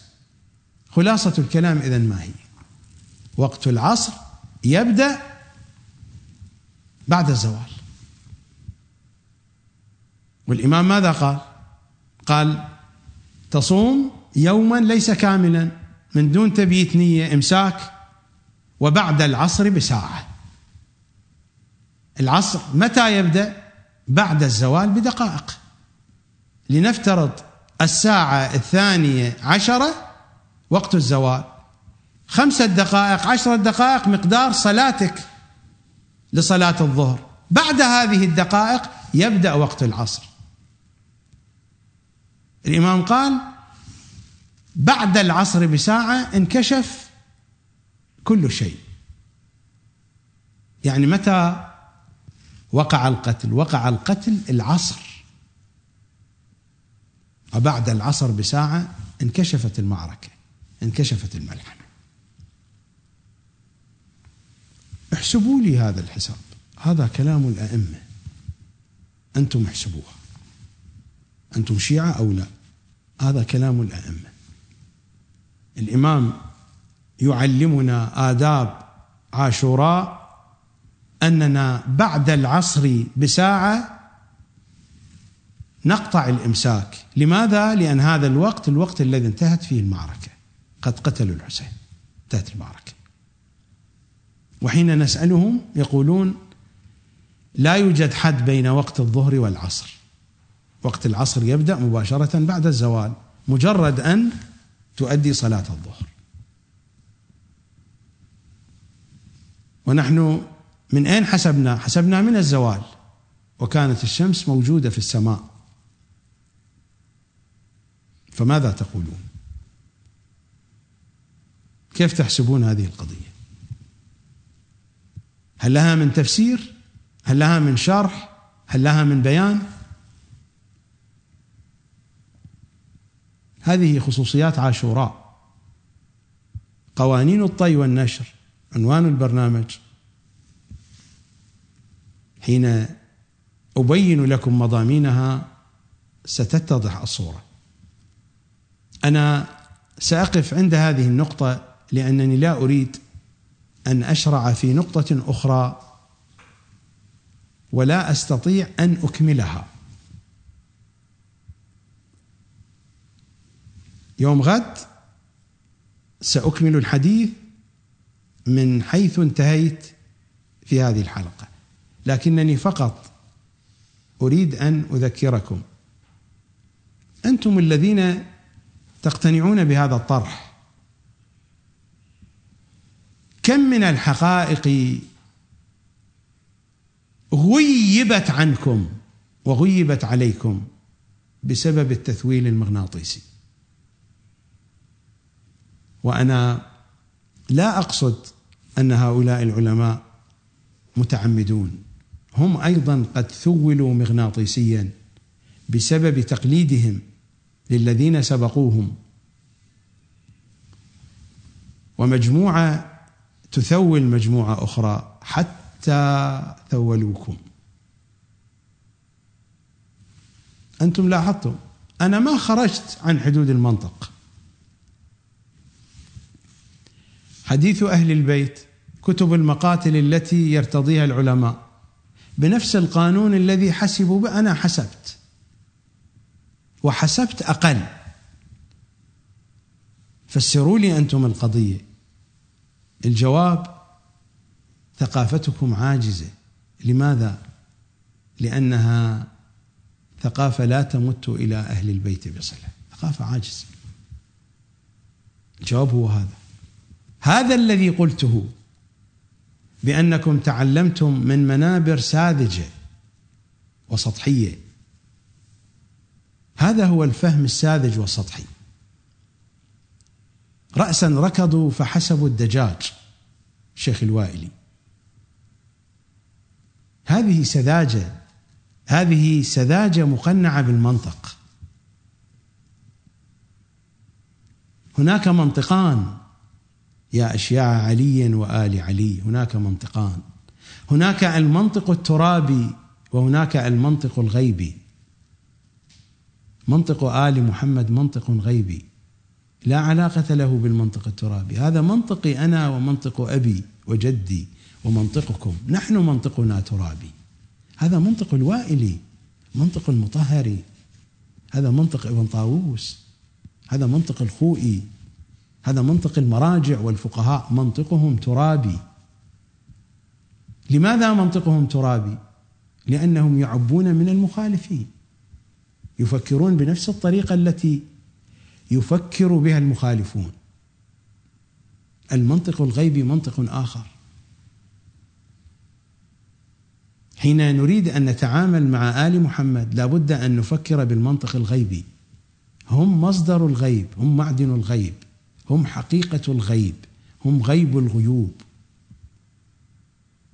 مفاتح الغيب بأيديهم. أما أنا وأنتم والبقية نحن منطقنا ترابي لأننا من التراب وإلى التراب وأولئك من النور وإلى النور من الغيب وإلى الغيب. فما علاقة التراب بالغيب؟ لا يمكن أن تقاس الحقائق النورانية بالمنطق الترابي. هذا المنطق الترابي يمشي علي وعلى أهلي وعليكم وعلى عوائلكم وعلى هؤلاء. يمشي علينا نحن المنطق الترابي. هناك فارق بين المنطق الترابي وبين منطق آل محمد. المنطق الزهرائي أنتم احكموا أين هو منطق الشيطان واين هو منطق الرحمن. من استمع إلى ناطق نعود إلى أوائل البرنامج. من استمع إلى ناطق فقد عبده. فإن كان الناطق ينطق عن الله فقد عبد الله. وإن كان الناطق ينطق عن إبليس فقد عبد إبليس.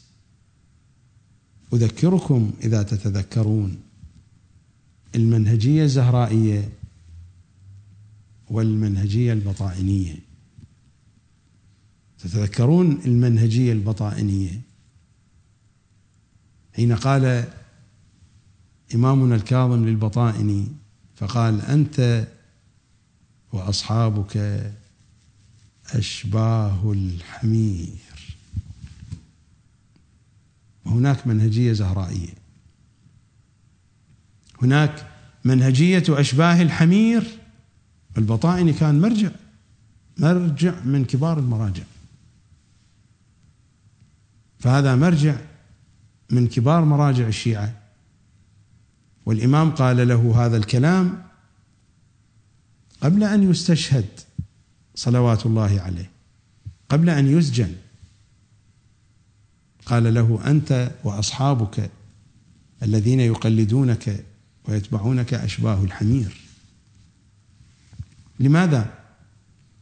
لأنهم يقيسون الأمور بالمنطق الترابي. أما منطق آل محمد منطق آخر. منطق آل محمد منطق المعرفة بالنورانية. هذا هو منطقهم. هناك منطق نوراني غيبي هناك منطق ترابي. أنتم أحرار. اختاروا الطريقة التي تريدونها زهرائية أو بطائنية بقية الله. زهرائيون نحن وسنبقى زهرائيون نحن والهوى. والهوى. زهرائي. زهرائيون نحن والعشق كربلائي. أترككم في رعاية القمر. يا كاشف الكرب عن وجه أخيك الحسين اكشف الكرب عن وجوهنا وجوه مشاهدينا ومتابعينا على الإنترنت. بحق أخيك الحسين. أسألكم دعاء جميعا في أمان الله.